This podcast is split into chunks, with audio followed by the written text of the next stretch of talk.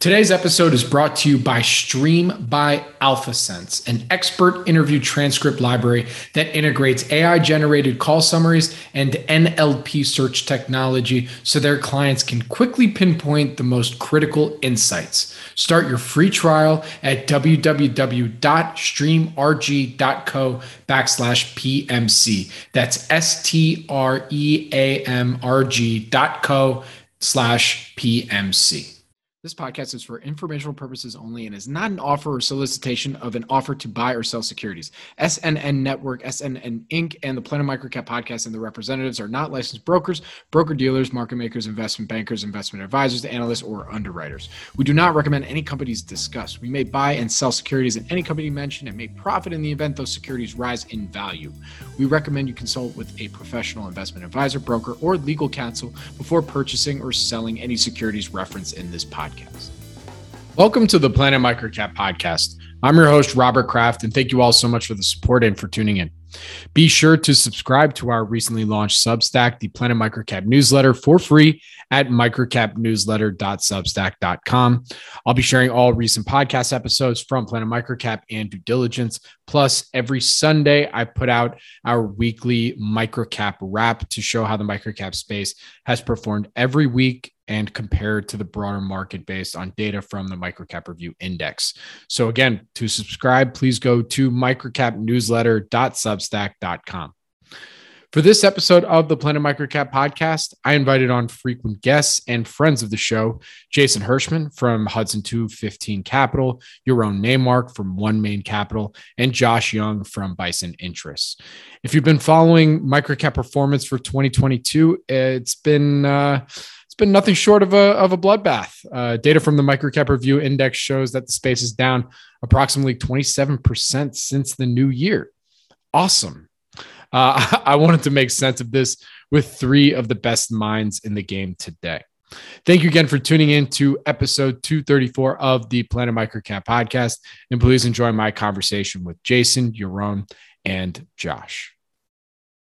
This episode is brought to you by Stream by AlphaSense. You can find them at streamrg.co backslash PMC. That's S T R E A M R G dot co backslash PMC. Stream is an expert interview transcript library that is starting to become an integral part to investors' research process. They have a number of interviews on a wide variety of companies, including TMT, consumers, industrials, real estate, and more. Stream provides over 300 expert interviews per week, and 70% of their experts are found exclusively on Stream. Stream is unlike any other transcript libraries. Stream integrates AI generated call summaries and NLP search technology so their clients can quickly pinpoint the most critical insights. Stream's community of experts and thought leaders partner with Stream to build their professional brands and expand their industry influence. Right now, there are approximately 8,500 plus call transcripts available. For more information, please visit www.streamrg.co backslash PMC. That's S T R E A M R G dot co backslash PMC. Welcome back, everyone, to the Planet Microcap podcast. I'm your host, Robert Kraft. You can follow me on Twitter at Bobby K Kraft. That's B O B B Y K K R A F T. And joining me today are uh, three folks that I, I have immense respect for. And I'm so excited that they're here to kind of, you know, kind of talk a little bit about what this first half of 2022 has been like for microcaps and, and otherwise. And, you know, I, I don't know if we're going to turn it into a therapy session. You know, we'll we'll we'll kind of see where it goes. You know, but uh, with that, I'm really excited to uh, to be joining me today. We got Josh Young from Bison Interests. We have Jason Hirschman from Hudson 215 Capital or Hudson 215. I always do 215. I don't know. I'm in LA, so it's, 818, you know, the, you know, the whole thing. No problem. No problem, Bobby. Uh, all right. And then we also got Yaron Naymark from One Main Capital. What's up, Yaron? And uh, thanks, guys. It's good to have you here. Great to, be here. So as I as I said in this quick little intro here, you know, we're going to be kind of wrapping on the first half of 2022. You know, let's start specifically in microcaps, and then if it, you know, I'm sure it'll quickly diverge into you know beyond that. But you know, at least to start, um, it's been a it's been a rough go. Uh, we we published a uh, from our on the on our newsletter, the microcap newsletter, which you can subscribe to, microcapnewsletter.substack.com for free. Um, some recent data on new constituents, how the index has performed, and uh, it's been a bloodbath. Let's just call it like it is. Um, so, I mean, I figured let let's I'd like to hear how everyone's experience has been in that regard. So, Yaron, uh, you know, how's it how's it going, man? You know, how's it been for you in the last in this first half, and what have you been seeing? You know, what are some reasons why? Like, uh, you know, you're usually pretty good at giving like the kind of big picture look at what's going on. So, yeah, look, I think we came, we came into the year with stocks reasonably valued. I don't think they're cheap. I don't think they were expensive. I think you know the prospects for economic growth were relatively good. Uh, there were some rumblings of inflation starting to tick up, but I think everyone was of the view, or you know, I was, and I think a lot of others were of the view that inflation was still hopefully on the cusp of transitory, meaning supply chains, which had been jammed up coming out of COVID, were, would hopefully kind of, um, you know, get some WD forty in them and and and stop squeaking, and you know, people who uh, got a lot of stimulus uh, funds would go back to work, and uh, and so the supply picture would get better, and the demand would be relatively stable to good over you know over the course of the year. I think um, that environment very quickly morphed. Uh, you know, closer to the end of Q1, but throughout the year, where I think it's become you know very clear that um, inflation is not as transitory as people thought it was. Doesn't mean it's not going to roll eventually. Um, but you know, uh, Russia invaded Ukraine. That didn't help. Obviously, with fertilizer and and and, and food and energy prices, um, you know, demand for energy globally as you know the world reopened. Um, you know, has kind of returned to its growth uh, trajectory that it was on pre-COVID, while supply on the energy front is not reco- fully recovered. Um, and then you know the people haven't come back to work to the same degree as as everyone thought they would. So um, inflation has ticked up, you know, and that's caused the Fed to uh, have to tighten financial conditions pretty dramatically here in the first half of the year. Um, and the tightening of financial conditions is bad for all risk assets. Um, at the same time, you know, the outlook for inflation is is also bad for earnings, right? Um, when you have um, the Fed tightening, that's generally bad for demand. That's how you know they're trying to tame inflation.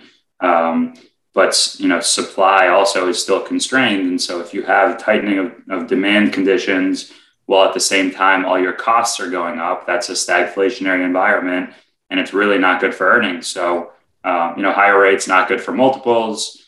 Um, stagflationary environment not good for earnings and I think in general, market participants have just shifted to a risk-off mood. Um, and you know, and it's it's uh, it's definitely under, understandable why people don't feel that confident to invest in risk assets right now. But I will just highlight that um, you know we've gone from you know my view being fairly reasonably valued to pretty cheap in a lot of pockets of the market, and it's rare that you're able to buy things for cheap uh, when there isn't a lot to worry about. So yes, there's a lot to worry about. It's rare that you you know it's it's pretty much never that you're able to buy you know lots of things for cheap when there's nothing to worry about. That's when things are cheap. And I think if you have a you know an investment horizon of more than uh, two months or six months or eight months, I think this is when you need to be buying assets. I'm not saying you need to be all in or you know or, or levering up here, um, but I, you know I don't think that you know people who are calling for going all cash um, you know you, you, might get one of those calls right once over the course of your life but you might not and you might forego a lot of gains if you try to kind of get in and out every time you think um, you know things are going to be tough um, you know you're not going to always get it right and i think over time it's proven that if you buy things on the cheap and you have a time horizon to wait it out you're going to do well that's kind of my summary uh, Yaron. Really appreciate that full summary. You know, let me cut to you, Jason, real quick. And uh, you know, what what what has been some of your reaction? You know, maybe bouncing off of some of what Yaron just said. I mean, Yaron did a fantastic job. I think you know, looking at a lot of the factors that are uh, affecting you know, microcap investing and really all investing right now. Um, just a, a few things that, to add on. I mean, first of all, as microcap investors, we should be used to misery from time to time. It just it just comes with the territory, right? If you can't take that kind of punch once in a while, this isn't the place for you, right? Uh, I think Bobby's his face is turning so red, it's almost like he can feel it. He's he's a microcap investor at heart, right? He can just think of the punch and, and he already just starts feeling it. Oh. Um, you know, but but I, I feel, I feel it. I feel it for everybody. You know, you feel it for everybody. You feel it for everybody, right? Uh, on the other hand, it's it's it's not that tough because misery loves company, right? And a lot of investors are down right now. So uh, in some ways, you know, we compare ourselves to each other, and if everybody's down 20, 25, 30 percent, it's not except for Josh, who, who uh, uh, is investing in oil and gas, is probably up 62,000 percent or something like that.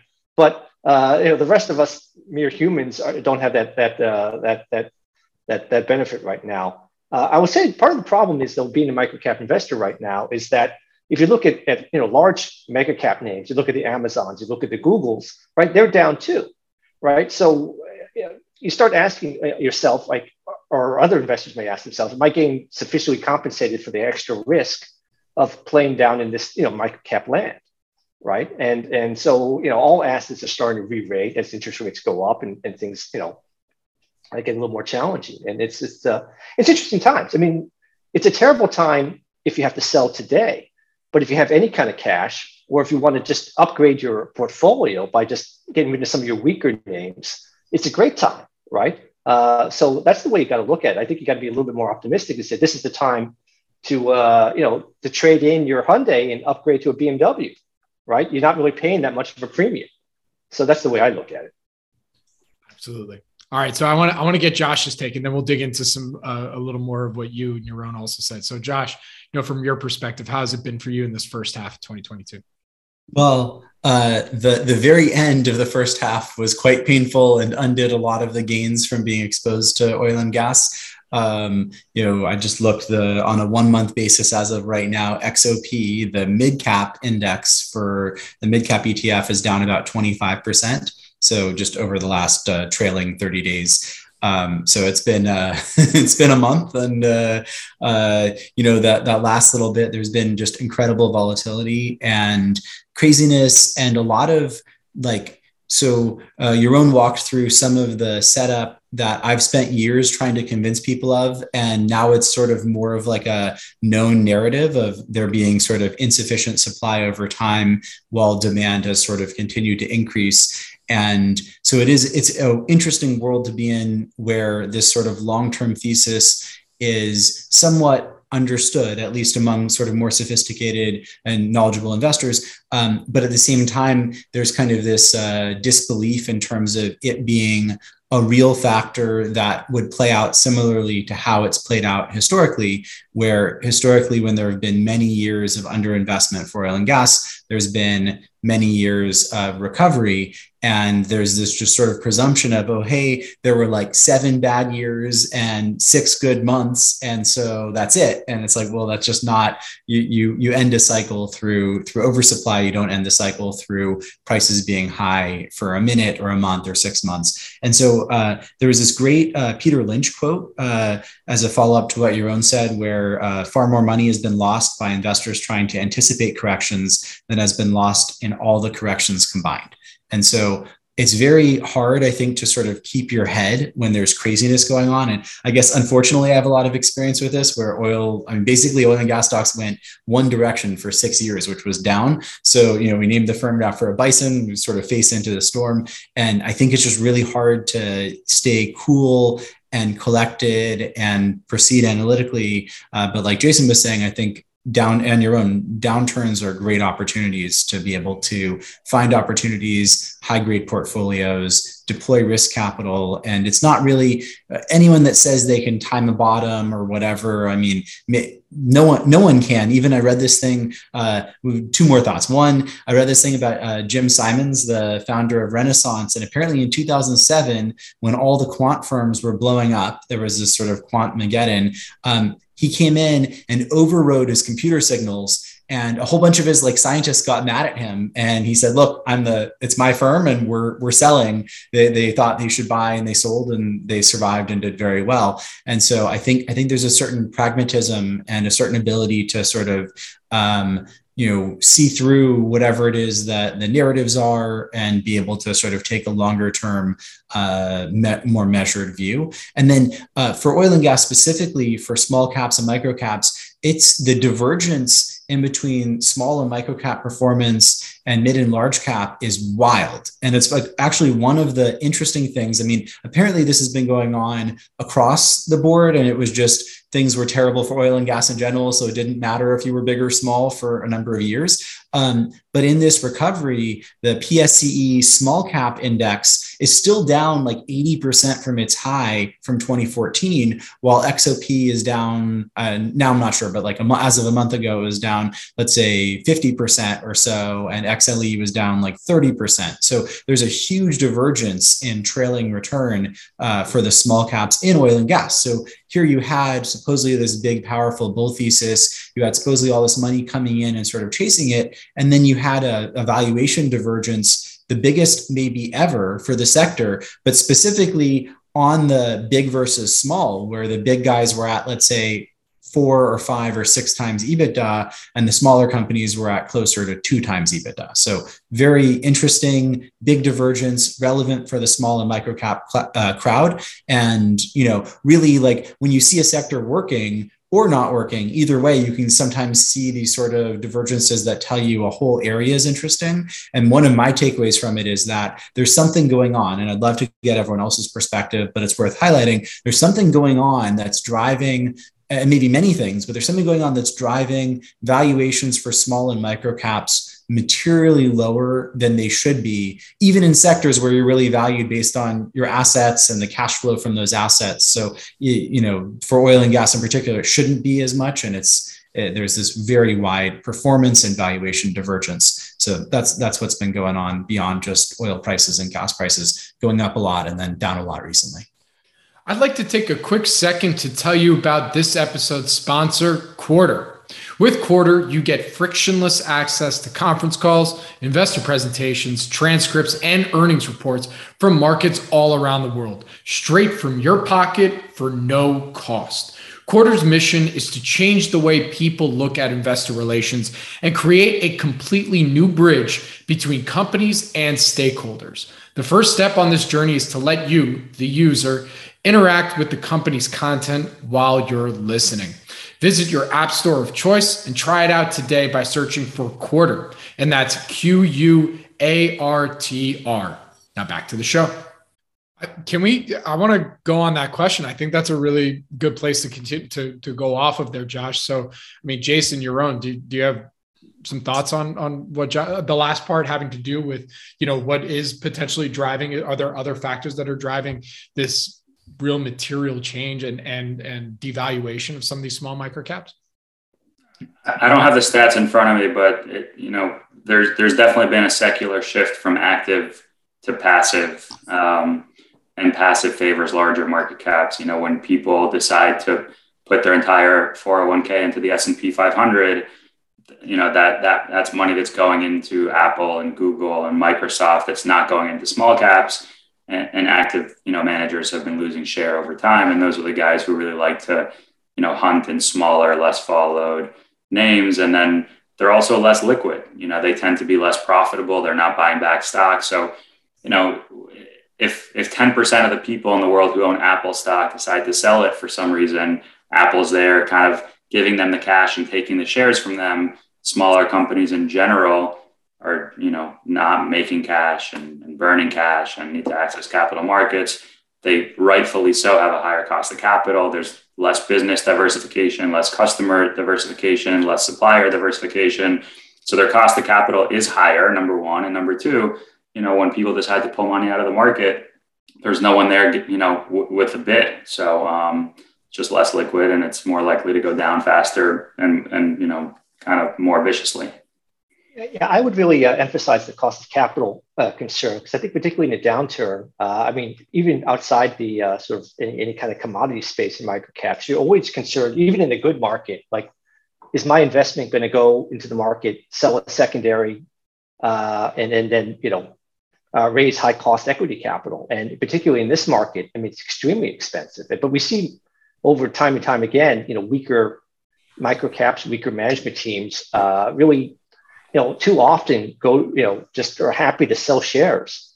Uh, and it's it sort of besmirches the whole microcap space, right? Where all of us have probably been stung by uh, uh, some investment we had that sold shares at the wrong time, and and particularly in more capital intensive spaces. And I presume you know oil and gas is more capital intensive than some other spaces, even in microcaps. Um, that's that's a concern that I would have, uh, and perhaps you know, and maybe the other the other thing is is is if you're looking for commodity exposure, you could say, well, I can get so much gain even in the mid cap or or, or, you know or slightly higher space. Why take all this other risk down in, in microcap land? I mean, this is my, my but I, am not a commodities guy at all. But one other thing I would like to add, and Yaron, you're probably worried about some of these concerns too, is like the strong dollar uh, is, is, is, a, is an issue now for some of my investments. And I'm sure it's probably uh, an issue for some of your investments. And, and anybody who has any kind of uh, investment in microcaps uh, that probably don't have a strong hedging program, um, they're, they're probably exposed to, to uh, you know, for a lot of foreign cur- currency risk that other larger companies may not be. Uh, so that's that's something to be concerned about because the dollar is really ripping higher, and it's it's uh, uh, it's really an amazing thing, thing to see. Yeah, I would actually think the stronger dollar impacts larger caps more than smaller caps because they tend to be more internet, you know, more global in nature. The bigger companies than small companies. Um, but, but clearly, they're, yeah, they're not yeah, as, they're not as sophisticated at hedging it out. But that's just it's not just hedging; it's everything. You know, management teams right.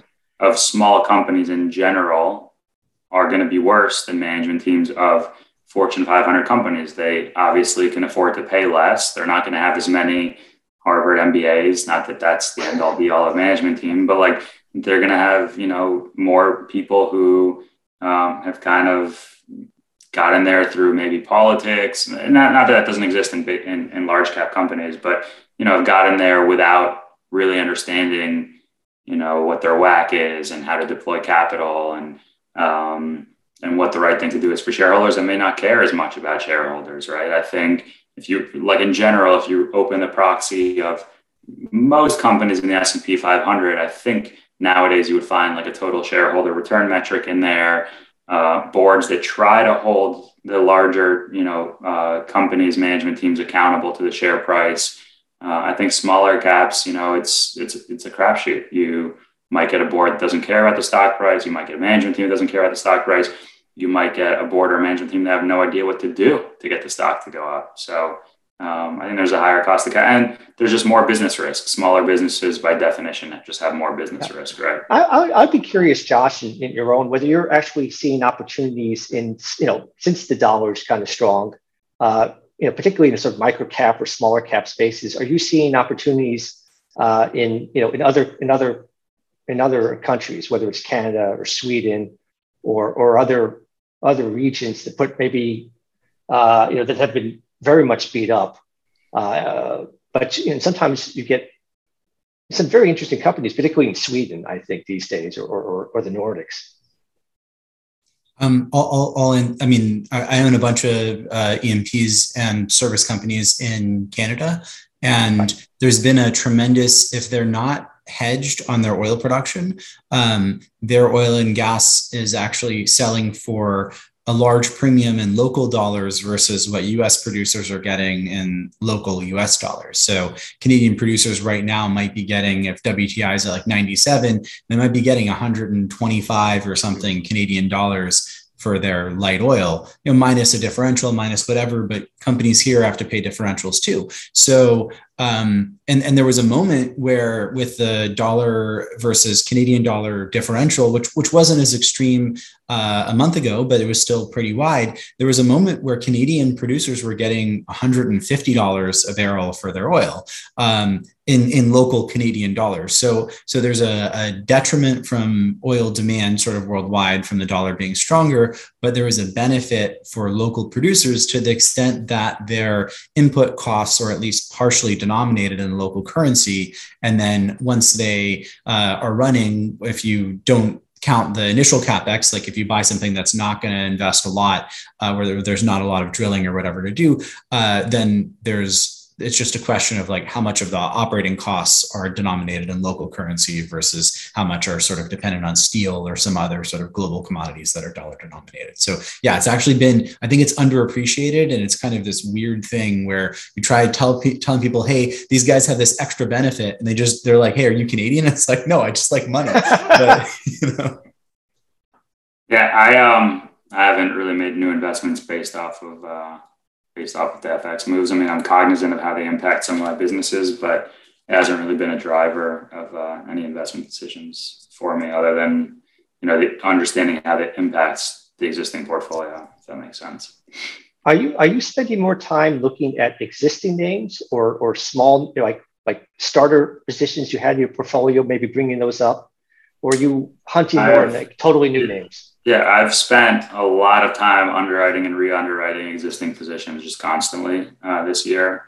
It's definitely where I've spent a lot of time. I am looking at a lot of new ideas as well.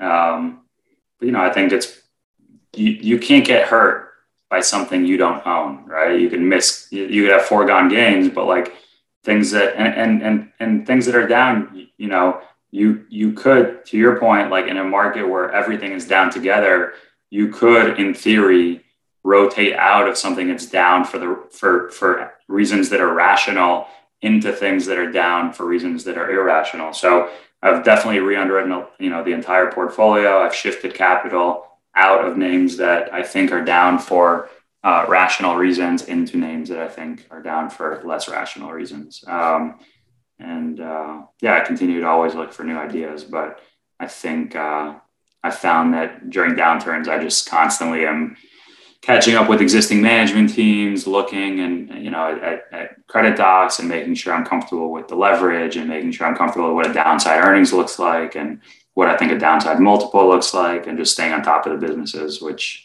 you know, there's new information every day out there about one of your one of your companies usually. So.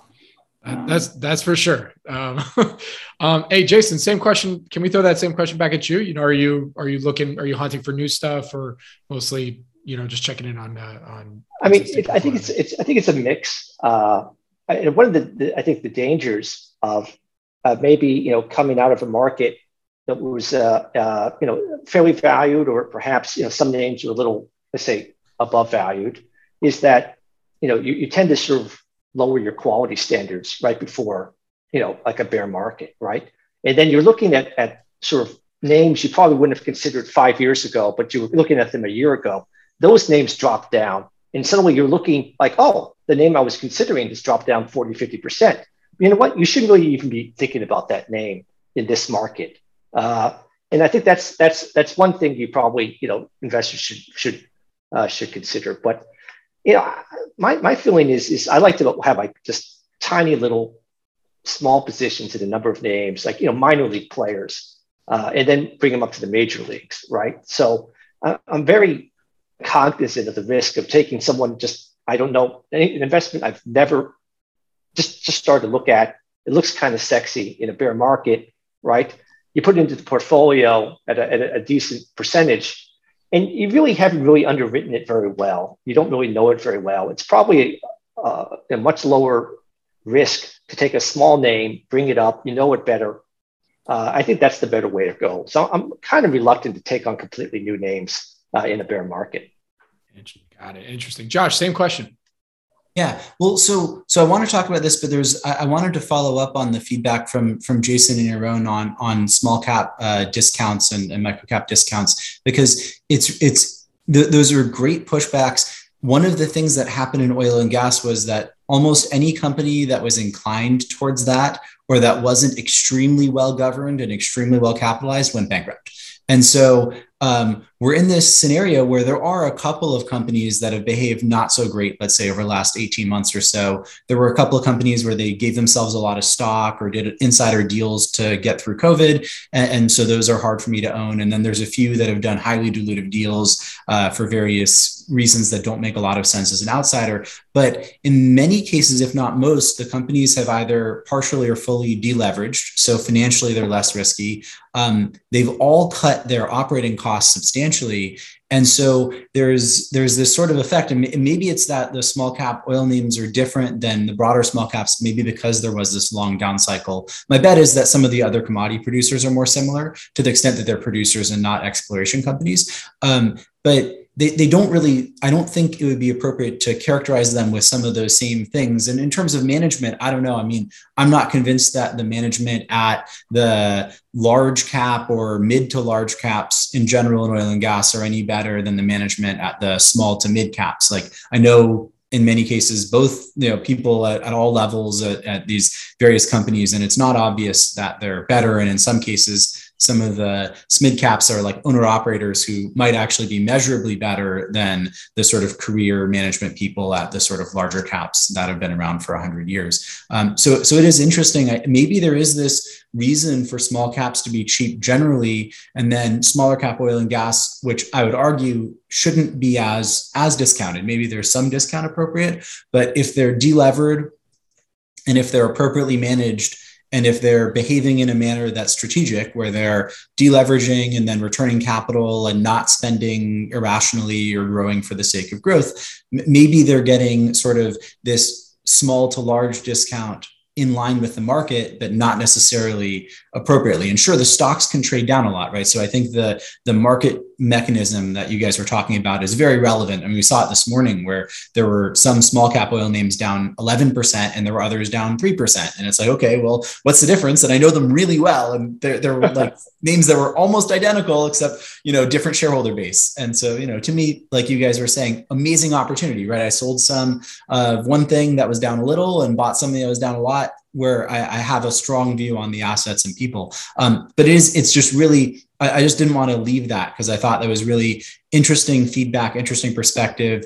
Um, and I do wonder to some extent if in other sectors, to the extent that this will be a prolonged downturn um, in various other sectors in small cap, if there will be this sort of bifurcation where the weaker names um, go under and the stronger names end up being really investable. Um, and it's not something I've spent time on, but just hearing that feedback, that kind of sounds like oil and gas in 2015 or 2016, sort of two years into what ended up being a six or so year year downturn. And then in terms of uh, you know cycling out of names or whatever, I mean it's a little different because I am sector focused, um, but I don't really have a strong preference for companies I own stock in. Um, I'm a little less likely if there was a there have been a couple of companies that have gone public through either SPACs or IPOs or whatever in the last few months in upstream and then a few also sort of on midstream and services. And you know i'm a little less likely to invest in them but it's possible to appropriately diligence them. Uh, for me it's more about just tracking my assessment of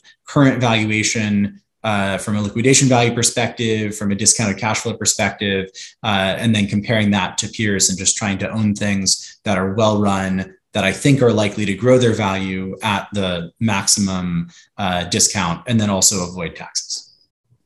Josh, by the way, you don't have to like say that you want to comment on like my pushback. You can just say that guy doesn't know what the hell he's talking about. You know, stay in your lane, paint protection boy. You know, no, just, I thought I thought no, it was no, great. I'm just joking. Right. The, the, the point of this is to learn and to engage, right? Yeah, it's not exactly. like it's not like Twitter exactly. where you just like la la la whatever. Um, you know, it's, uh, it's good. I, I, appreciate it, and it's really it's it's it's interesting, right? It's like not something that I had really thought enough about, and it's great to get your guys' perspective. For sure, I like I like Jason's new name for himself, Paint Protection Boy. I think that's pretty good. I hope that yeah, sticks. That's pretty good. I hope yeah, that sticks. Yeah. So, uh, you know, another topic I wanted to ask because you know that the fact that we're in small microcap land, you know, that means we're all talking with management pretty often. Um, I'm talking to a lot of management teams, and the the the main thing that I've been seeing across the board is one is basically M and A is more or less dried up. You know, like deals are just not getting done, and the focus now, especially if they're revenue generating, is just really on revenues. Like that's really been just the core. Like head down, we just need to do this right now. You know, so I'm curious if you know what you guys have been hearing. Um, you know, talks with some of your management. You know, some of those channel checks and stuff like that. Um, you want to start us off there? Yeah, let me. I, I actually want to pull something up if I could find it quickly.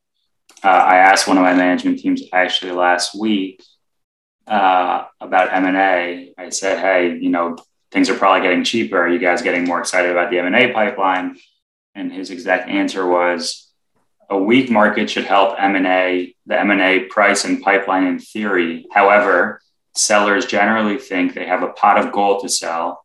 And are hesitant to lower pricing and often will delay their sell decision until the economy recovers, thus lowering the pipeline. I think in periods of volatility, um, you know, sellers think that they, they want to sell off LTM EBITDA and buyers want to want to buy off NTM. Uh, so trailing, you know, last 12 months versus next 12 months. And, and the views of what the, la- the next 12 months look like could be very different uh, between the buyer and the seller as well. And then same with multiples. You know, sellers might be anchored to last year's multiples, and and buyers are looking at current market multiples in terms of what they want to pay. I think when you know there's a lot of volatility, bid ask spreads just widen in general, and that leads to less trading activity for market makers and less M and A. Um, so you know, I think uh, I try to stick to with companies that have good balance sheets and could really capitalize on a weak economy if there are distressed sellers, but with the understanding that you know the deal, the, the typical deal activity might might slow down until you have a sustained downturn or until you know there's a little bit of light at the end of the tunnel. At, at which point, you know, the buyer might be willing to stretch a little bit more because uh, they feel like the, the end is near. Um, but um, yeah, look, if if M and A slows down and your companies are generating cash and they're growing, uh, they could buy back stock. They can build up cash on the balance sheet to wait out until sellers are willing to come around to it or until the economy recovers and then the sellers come back. So um, that's kind of how I, I'm, I'm viewing the portfolio in terms of M&A right now. Absolutely. Uh, I'm going to jump to Josh. Josh, what do you think on this?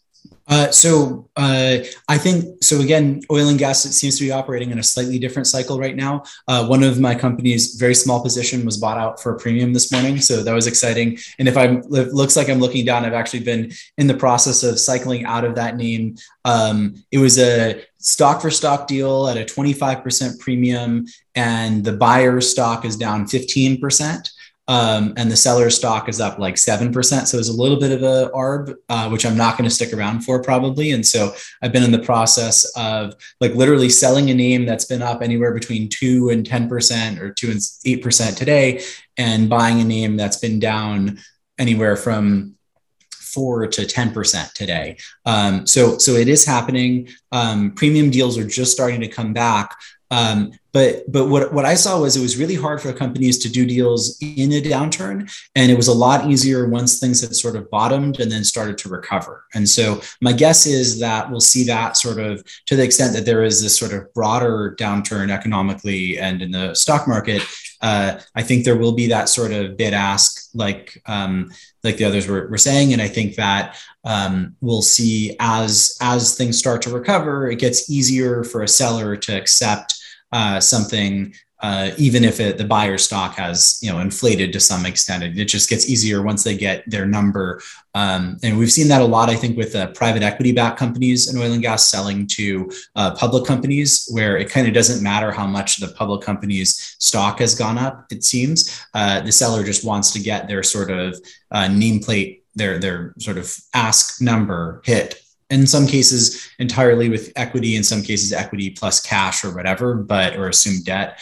Um, but but it does seem like that really helps clear the market. So maybe we'll see less m&a uh, like you guys are talking about on the way down and then more as as things bottom out and then start to to recover. So that's what we saw for oil and gas. And it is it is helpful i guess for me to see that deals are still happening because to some extent that's a signal at least from a management and board perspective that oil and gas execs aren't really expecting this to be a big downturn in the industry.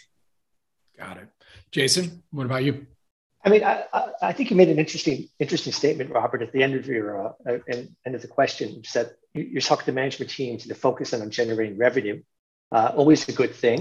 Uh, and you also have some other microcap management teams which are focused on generating profits. Always, also always a good thing. Uh, but there's a lot of management teams in microcaps don't who don't generating much revenue or aren't generating much profits, right? Uh, and un- unfortunately, I'm sure none of us have those companies in our in our portfolio, uh, but uh, some other microcap investors do. And what I'm, I'm concerned about are people seeing, and those some of those names have really been destroyed, right?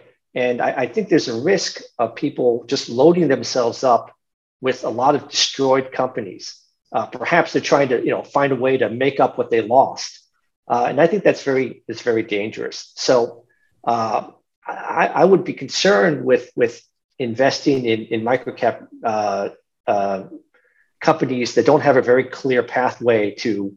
They got to have a clear pathway to profitability, or they got to really be profitable at this point in time, particularly going into a, uh, what could be a downturn.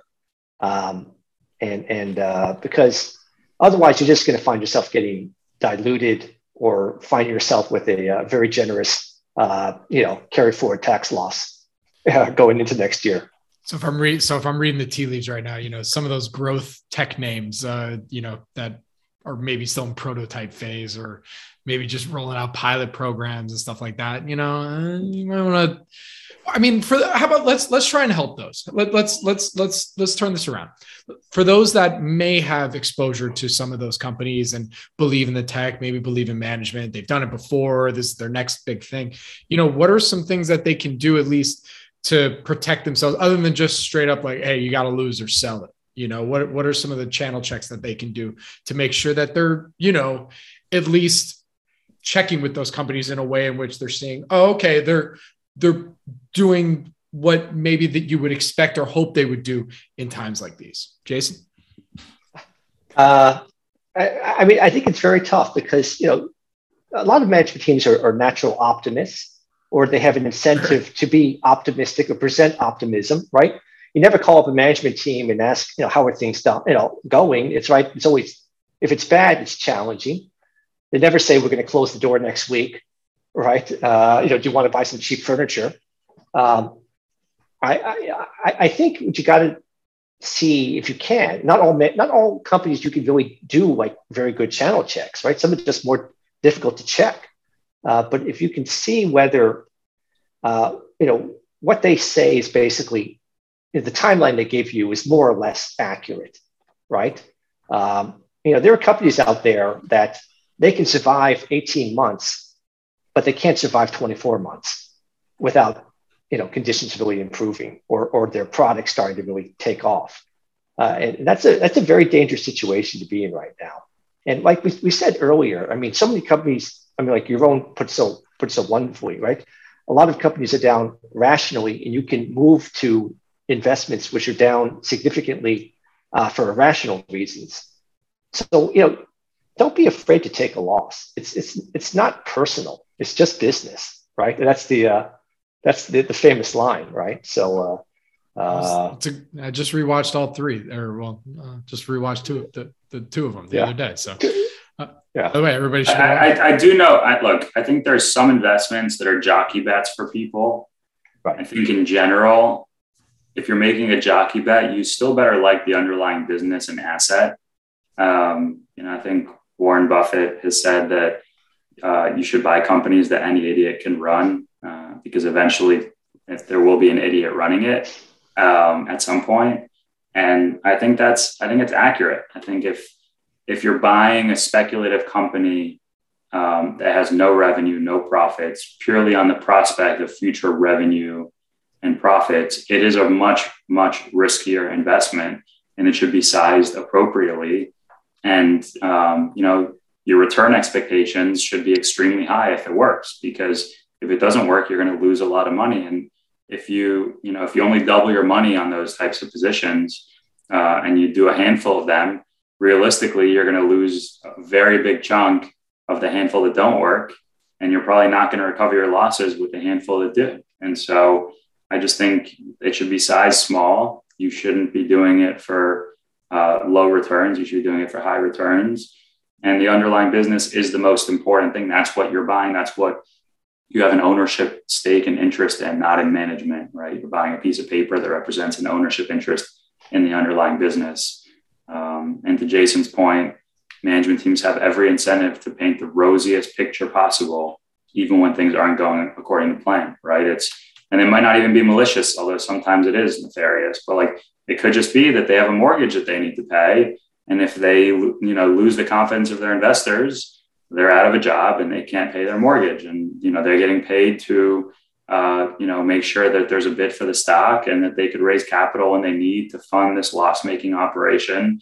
And I think the board and, and other shareholders expect them to do their job, which is to paint the rosiest picture out there. So, um, you know, sometimes they're crossing the line and, and committing fraud and, and lying and, and saying things that they know are knowingly false, but sometimes they're just being optimistic because that's what they're incentivized to do. And maybe they somewhat believe it, uh, or maybe they just think it's going to take a little bit longer, but no harm, no foul. Um, but I, I, do think your return expectations should be much higher for those. And at the end of the day, all you own is a stake in the business, not in the management team. Very good. Josh? Yeah, so I guess the equivalent of that would be, uh, at least sort of in the area I'm most focused on, would be sort of exploration companies where they're not really generating much revenue or cash flow. And it, it is wild in, in both directions, where there are sometimes really promising opportunities if people have done it a lot before and getting in early enough. And like Yaron was saying you know you really i think you you got to size it well. You have to really diligence it. You have to have a real shot at a 10x or something like that. And then you know it is remarkable how many still companies with no revenue will get crazy. I mean, it, it's not even a valuation because they have no revenue or cash flow, but it's like, hey, we have this big land position and here's this 10 year old report and ignore the like smart industry people who sold the asset for nothing recently. Um, we're, we've got this. And, you know, and in many cases, it's the team itself like has done this before and it's been a zero. And it's like, you know, ignore that. oh, here's these new guys who are good. And like, I'm actually describing, I think, three things that are going on right now like three different situations. And like you know to the point where i've occasionally commented on them by name which i won't hear. And um, there's like thousands or hundreds of people very mad at me for having done that. And that's also an indicator right? Like you should be able to say basically anything reasonable and fact based about any company and not elicit insane emotional responses. So i think that's like a good criteria too. If you find yourself feeling very uh, strongly um, based on narrative, based on people, based on things other than sort of data that you know is from a reasonable source that you know has aligned incentives with you. Um, I think it's good to sort of be careful. And then I think, especially sort of uh, from an oil and gas perspective, we, we went through this long downturn, and there were many times where you could, if you owned things, and I made this mistake occasionally, I would own something with less cash flow, and I could buy something with more cash flow, and the upside prospects were similar. Like there wasn't really a good argument for owning the thing that was riskier with the same upside as the thing that was less risky. So um, you know, it's like a, a couple of these exploration things too. It's like okay, you can own that them uh, zero, you know, infinite valuation because zero cash flow or and and you know your upside is x number of barrels in the ground or you can own something at like two times cash flow with a bunch of bar- barrels on the ground and maybe it's fewer barrels but your odds of actually getting those barrels are way higher because there's cash flow. And you know you might or might not be as excited about the teams but at least there's a business there and there's cash flow there and you have an idea on what the returns are and there's way less technology risk and so on. So i imagine that's probably generalizable to some extent. It doesn't mean that you don't get exposure to things with huge potential upside. It's just you know if everything falls maybe you own the things that generate more cash flow and have less risk. And if you are going to own them i think to Yaron's point, I think you got to be real careful, have to have a real high potential return, and uh, size it in a way that you don't blow up if you you own something like that. Yeah, yeah I, I, will. Yeah. I'm sorry. Go ahead. Go, go, no, go on, you bro. I was just going to say, like, I think it's given the environment we're in, right, and financial conditions are getting tighter, um, and the Fed might keep tightening them until inflation rolls. I think it's very important to, to just understand whether your company controlled its own destiny and and ex- have higher return expectations for companies that do not control their own destiny right? If you are um, i would say the riskiest proposition is a company that needs access to capital markets to raise primary capital new debt or new equity to fund the business. That is riskiest. If you need that um, and capital markets are shut when you need it you're effectively going to have to hand the keys over to someone else who's willing to put up the very expensive cash at that point. Um, you know, then a little bit less risky, but still risky is uh, someone who needs access to capital markets to just roll an existing capital structure, right? Near term maturities or covenant breaches if EBITDA goes down too much or cash flow goes down too much.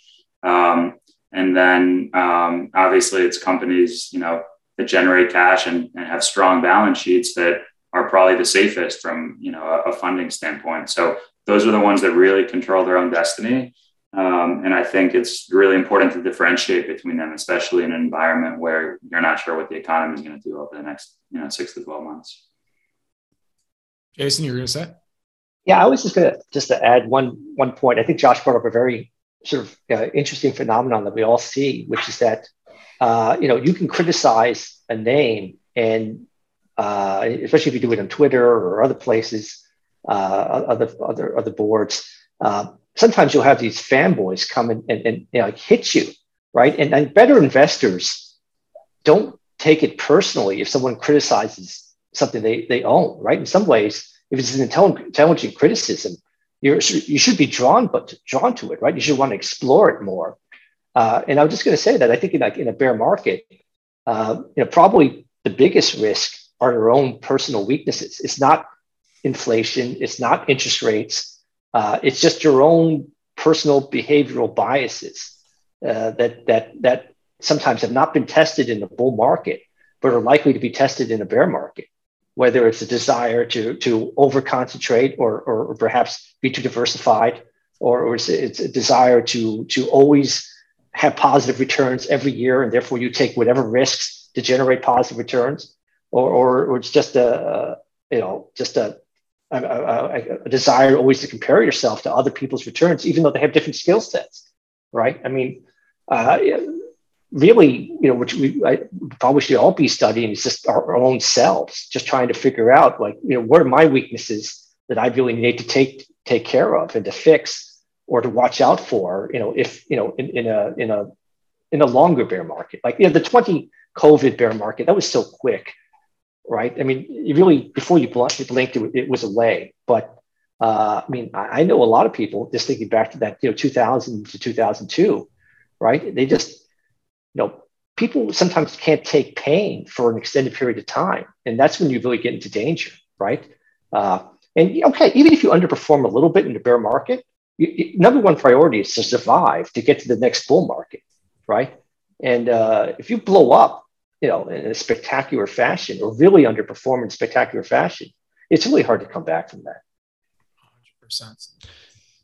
Oh, somebody want to add, add something to that or, uh, no? Uh, it's very well said. I, I, agree. Surviving is, I think, the most important thing in that, you know, that includes not having too much leverage yourself and not owning businesses that have too much leverage, you know, on, on their part for sure. I mean, look at look, look at the crypto boys, right? Look, I mean, it's, it's a different space, right? But look at the crypto boys, right? And how much? Watch out, Jason! They're gonna you're unleashing you're gonna unleash the fury. And that's it for today's podcast. I really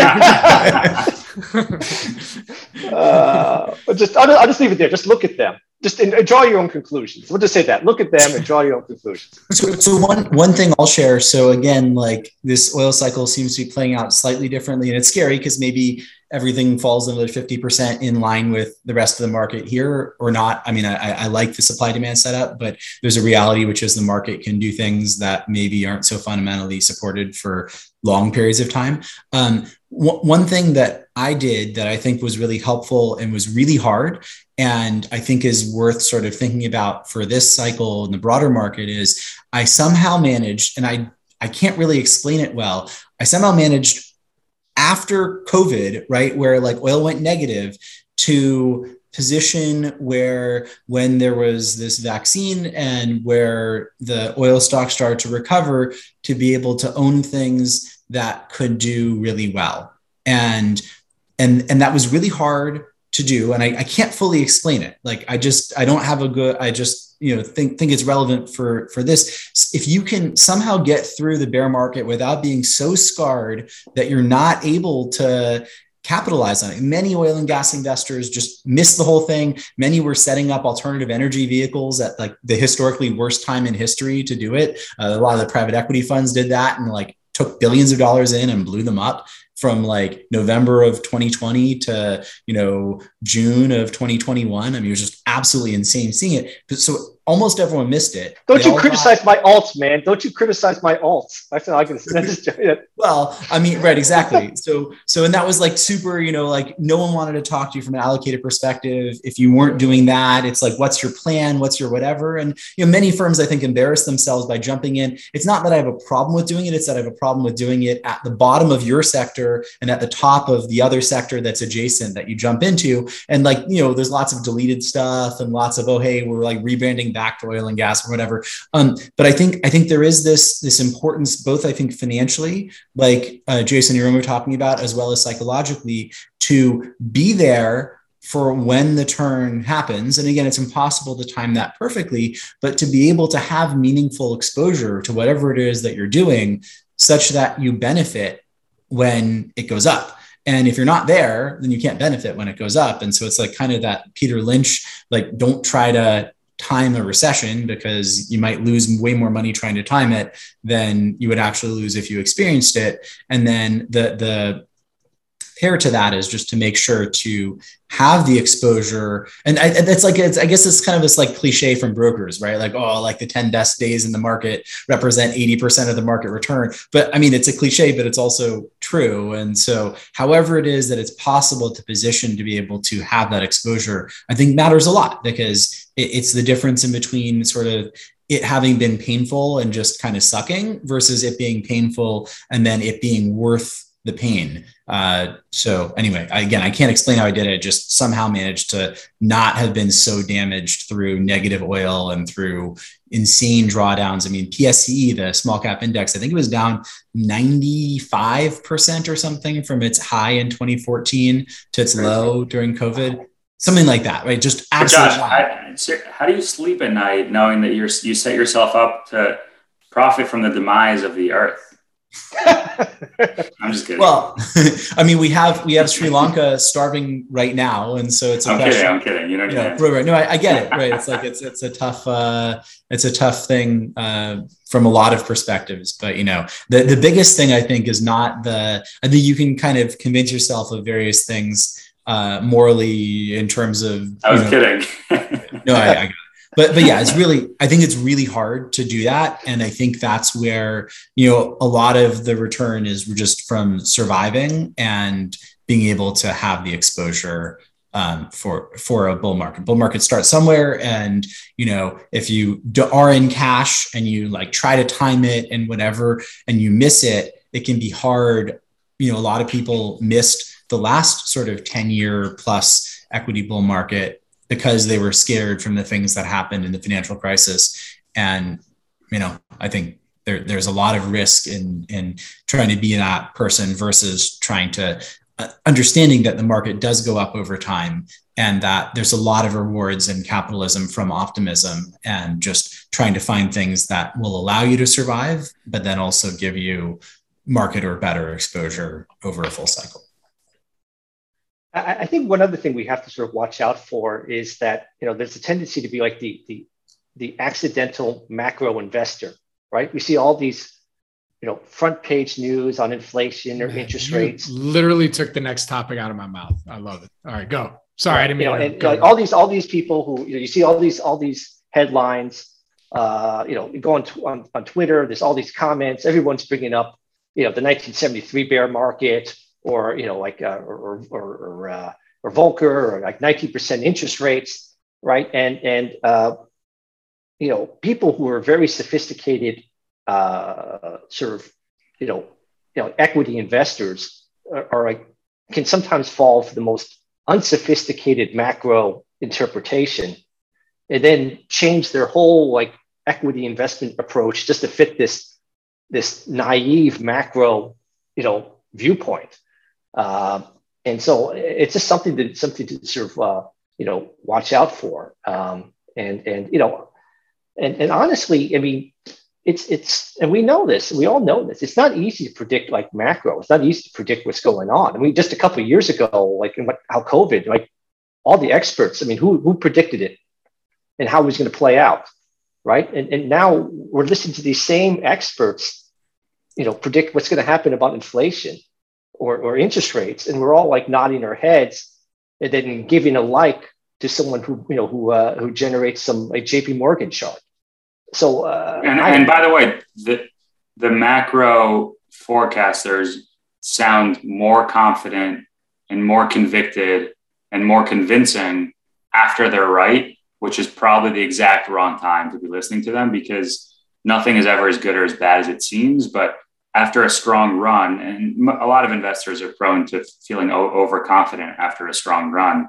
Um, I think, you know, when the market's down 20%, it's a less attractive short definitionally than before it was down 20%, but bears might sound more convicted. And when the market's up 20%, you know, it's it's over a short period of time, it's less attractive as a long, uh, but bulls sound more convicted and more confident. And if you were on the sidelines, you might get more drawn to the argument after that move, uh, when it's probably a worse risk reward at that point. Um, so I just I think it's very to, to, Jason's former point, you know, just know your behavioral biases, um, have a strategy, stick to it.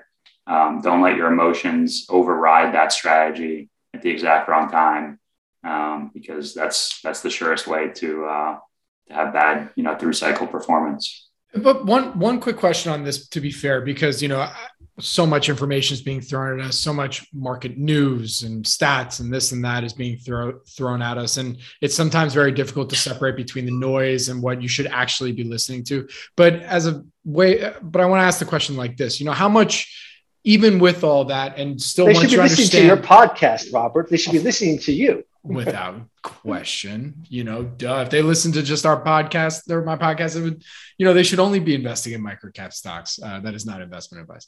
But um, but um, but but in all seriousness, like because there is some level of like, all right, you probably should be listening to some of the noise you know you should be understanding some of the things that are going on out there but clearly for probably the majority of it you, you, know like i don't know how much more thought pieces i need to see about this elon and, and twitter deal. Uh, but but it but in all seriousness you know how how much should you really be paying attention versus like all right you can push this to the side. Job the average person should not be paying honestly the average person should have a strategy that's easy to stick to which is over time i'm going to own equities while my duration is long. And as i get closer to retirement I become less overweight equities. And this is a generality, not investment advice. Obviously, if the S&P was selling for 50 times earnings, you know, that it would probably be a little different. But if you're able to buy the S&P at 15 times or 20 times earnings, and you have a time horizon of decades and you're young and you're looking for retirement, like you really should just stash it and average over time, average in over time.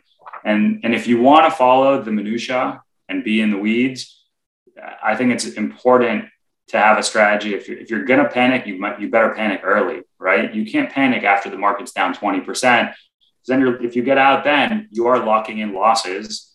And if you don't get back in in time, those losses could become permanent losses. So if you're going to have a strategy of owning equities for long periods of time, then you should not touch that regarding, you know, regardless of the minutia. And if you're going to follow the minutia and you want to panic every time things start to sound bad when we're at all time highs, you'll probably have you know lower returns, but at least probably I would think positive returns if you get out of the way every time we're at all you know we're at all time highs.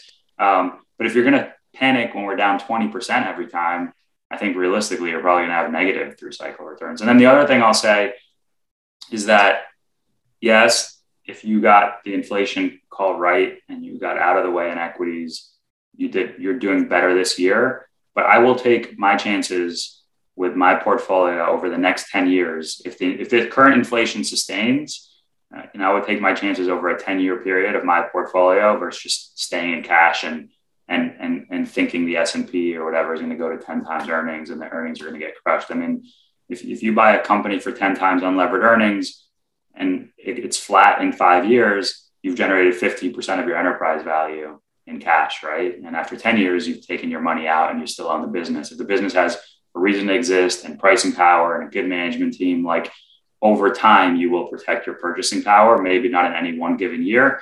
But if you are sitting on cash, it sounds dumb to say now because cash was the better place to be this year. But but if you are sitting on cash over a decade with high inflation, you're guaranteed to lose purchasing power. So um, that those are kind of my you know uh, two pieces of, of thoughts.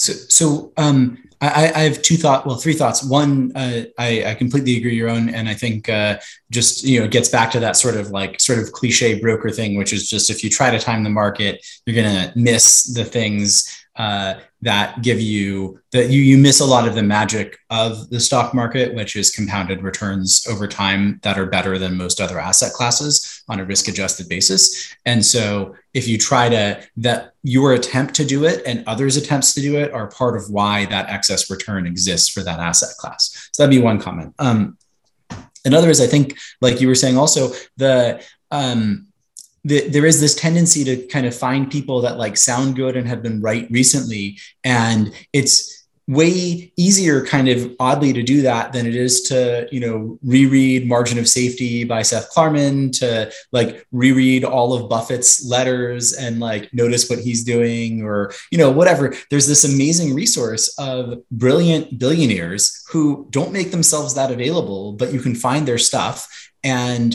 like I, I'd way rather bet on like what Buffett's doing or what Icahn's doing or what Klarman's doing than bet on what JP Morgan or Goldman Sachs or XYZ like guru person of macro person of the moment. Like to the extent that I'm making a multi-year sort of bet and that I'm trying to be able to be there for my returns to compound. So I think like there are these great resources. They're often more boring, right? But like boring maybe translates to excess return. And so um, you know, just easy to to it's easy to access the things that are exciting or sexy or that sound good because that person called this thing that was improbable and it's hard i think to attribute appropriate returns and also like a lot of these strategists and stuff it's really hard to find um, records of their other calls. And I mean, I see this with oil and gas where there's lots of supposed experts who are just terrible. And like most of their calls are wrong, but like they delete them or they like make them really hard to find and they don't run funds. So there's not like a return to identify um, or so on. And so I think, uh, I think that sort of, that stuff matters a lot. Um, and then I guess just the last thing is if you can find businesses in whatever industry that can compound over time and that are well run and that are available at a reasonable price, um, you know, to the extent that one is not just purely allocating passively to outperforming investment fund managers or just purely to passive uh, indexes, um, it makes sense if you can find something that's that seems likely to compound over time um, and has reasons beyond uh, that, that, that you can diligence and identify I, I, think holding those things over time and being able to add to them from cash flow or whatever, I mean, that does seem to be the strategy that Buffett and others employ. And if you look at it, I mean, I did some stuff on Buffett's like recent purchases of oil and gas equities, which were actually quite unusual for him over the last like 65 years, and tried to elucidate sort of what it meant that he was investing so much in Oxy and Chevron uh, recently. But it doesn't have to be any particular sector. You can find these great insights from brilliant people who are so fantastically successful that they are billionaires, often from their compounding of their own investments. Um, and so, you know, I think I think there's just a huge advantage to that over the listening to most other people. Um, so you know, here we are, not billionaires, talking about this stuff. I don't, I don't, hundred percent know about you guys, but I, am definitely not. Um, and I, I, just, I think there is a lot of available wisdom that we we often overlook. Uh, Bobby, I, I, would be remiss if I went to one of your podcasts without mentioning XPEL. Right? It's, it's just I have to mention it. Right? I, I you, you just it, can't. Right? You can't. I, I just can't go through a podcast without mentioning it. Okay. So look, you know, what a moron. And I bought it in 2000. Wait, you're, what, what you call yourself paint protection boy? Yeah, yeah. What a moron I must have been because I bought it uh, in 2016 after the first hike of a nine hike Fed move, right? There's a hike in December 2015, another hike in December 2016, and then hikes, uh, another seven hikes after that, right? So, I mean, anybody who's like so focused on interest rates should go back in their portfolio if they, if they own stocks for a number of years and like just ask themselves like i mean how much did you do at what point in time what part of the like the interest rate cycle did i make other successful investments right and it, a lot of times it, it doesn't you know i don't remember like when the interest you know what part of the interest rate cycle i made this or that right i bought like mastercard in, in like 2006 there's like well, one week before, I think it was June 21st, one week before the hike on June 29th, right? Uh, in 2006. Like, oh my God, it went up to five and a quarter percent, you know, extremely high. Uh, it didn't make a difference, right? If you buy the great companies, if you can find, you know, a good solid investment, you know, the, usually the interest rate cycles don't matter too much. You know, there are always, you know, exceptions to the rule, but uh, I, just think there's there's so, we're spending so much energy these days as an investing community just looking at at just these these I mean, the, the shorter your time horizon, the more you need to catch the right factor and the right sector. Yeah, sure, right sure. Time. Right. If you're a trader, I, I, God I, bless I do think in, right. in general, active management has been bullied into shorter and shorter time horizons uh, for a variety of reasons. And I think that it's really hard. There's way less people in the world who are good at jumping from sector to sector profitably and strategy to strategy profitably than there are people who could follow a tried and true strategy of buying good businesses uh, at reasonable valuations and holding on to them for a very long period of time, which is a very simple strategy that has it's, it's proved to have working for a very long period of time. And you know, most billionaires have done it through owning a single business for a very long period of time, or, or, or you know, a, a, collection of businesses for a very long period of time, and not trading in and out of them. I think Howard Marks, you know, has said that um, something like if if you if you stand at a bus stop, you're gonna catch a bus, uh, but if you run around from bus stop to bus stop, you might never catch a bus, right? Because you're trying to catch the bus and then it, you just miss it, and then you run to the next bus stop.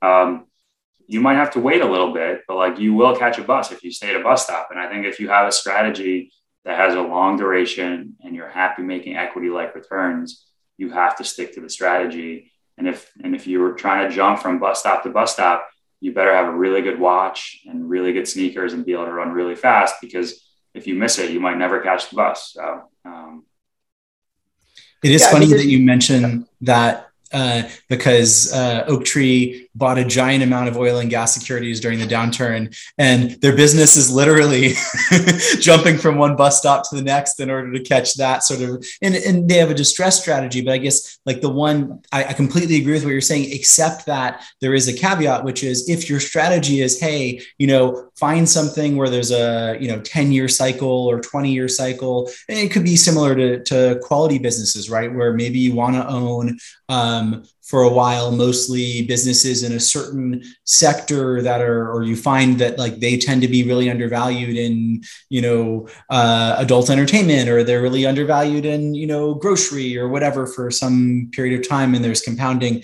Um, but i think i think like uh, the, it is just funny to point out i mean Oaktree is the opposite of that to the extreme where they'll end up with huge exposure in like one or two sectors for a few years because that's where sort of the valuations were. Yeah, I, I, do think that like a company like Oaktree, though, they have like these opportunity funds, like these supplemental funds, right, which they can tap during moments of distress. They don't have to even hold on or like get those funds from their LPs, right? Like like Op 7B, I think they were able to to uh, to tap during the you know the Great Recession, which allows them in some ways to do timing more effectively than than you know mere mortals like us, right? Which in essence have have you know long-term capital that we have to do something you know this year, next year, the year after that, and two or three years before, right? So, uh, uh, uh, one of the, the, the, the weird things about like like being in like an investor, right? We're always like we have a tendency to like try to ape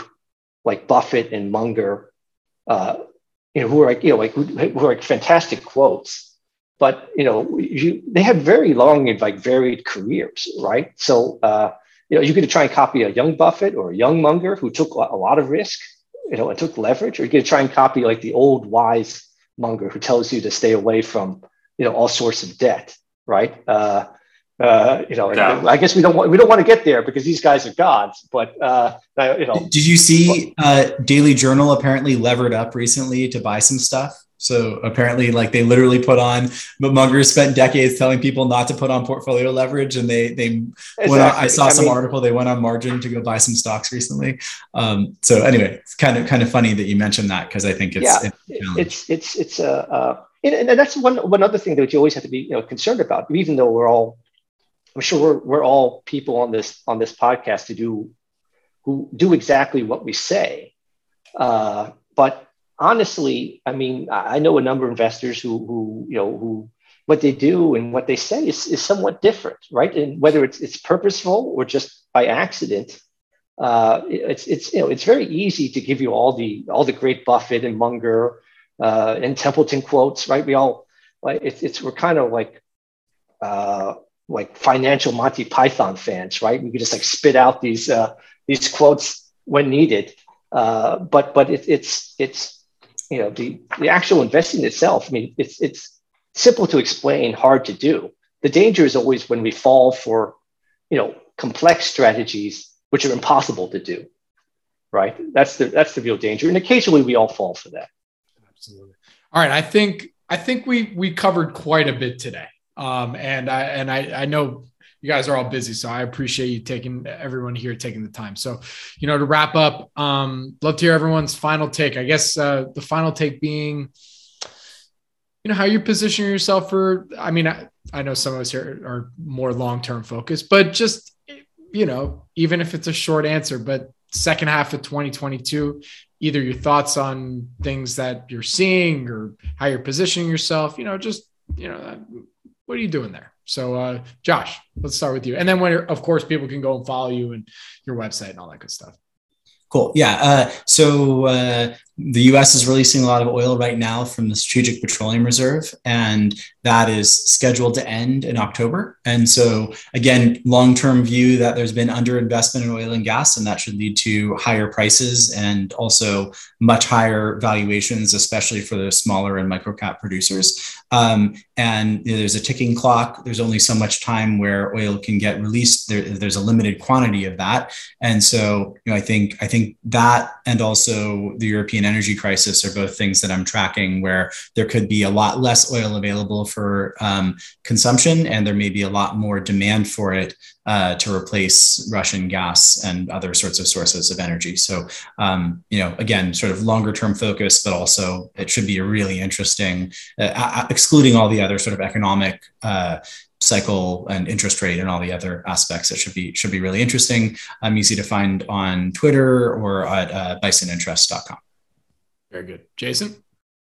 First of all, if you're annoyed at any of the comments we made about Munger or Buffett or crypto, please email Yaron Naymark. Don't contact me. Just email Yaron. He's the uh, he's the point of contact for any criticism. Uh, but uh, you know, you can find me at you know, Hudson 215 Capital or at, at 8track 180 uh, on Twitter. And you know, I'm going to be doing what I always do, right? Which is just to look for a, a few great companies at a, at a really low price and you buy them and then you uh, you hope they go up. Uh, you know, it's it's that's what I do. Uh, not when you say low price, you mean like five dollars or less a share, or ten dollars or less a share? well, usually fifteen cents or less you know, in Canadians, right? No, but, but, but low. I mean, look, uh, you know, if you really want the the great gains, I think you do have to sort of you know find companies which are are you know moderate economic returns today, but really superior economic returns tomorrow, you know, superior economic models tomorrow, which is not easy to do, right? So I just I just wait and hope to find a couple of them a year or every other years, and you know, it doesn't change. It doesn't matter whether it's a bear market or bull market. It's easier to do in a bear market. So uh, there we go. There you go. Yaron. I'm, I'm uh, you know similar to to, uh, to Jason and Josh. I mean, I um, you know, continuing to do it to do what I what I always do, which is reevaluate my positions. Um, you know, compare them to other opportunities that I see in the marketplace, and trying to high grade the portfolio and re-underwrite and really know what I own. Um, you know, I've, I've taken exposure down um, in sectors that I think are more interest rate sensitive uh, in terms of demand and that are more exposed to inflationary pressures in terms of their costs. Um, and I've, you know, tried uh, reallocating that capital towards businesses that I think are getting unfairly punished uh, by kind of all these headlines. Um, and of course, I'm protecting the portfolio by being short uh, paint protection film companies and energy companies. um, but yeah, that's, uh, that's where's the, where's the end button? How do I leave this, Robert? oh, that's good stuff. And Yaron where can people follow you on social media? Uh, One Main Capital is my Twitter handle. Uh, the website is onemaincapital.com. Uh, and my contact info is uh, on the website or on Twitter as well. Very good. All right, gents. Thank you so much for joining me today. That was a lot of fun. Uh, you know, let's let's all just you know let's just go away for a couple more weeks, you know, and then we'll, we'll, recharge our engines and then just see what craziness happens starting in September. So uh, I think with that, I really appreciate you guys joining. It's a lot of fun, and uh, I'm sure we'll chat again soon. For full disclosure, Jason Hirschman is a shareholder in XPEL Inc.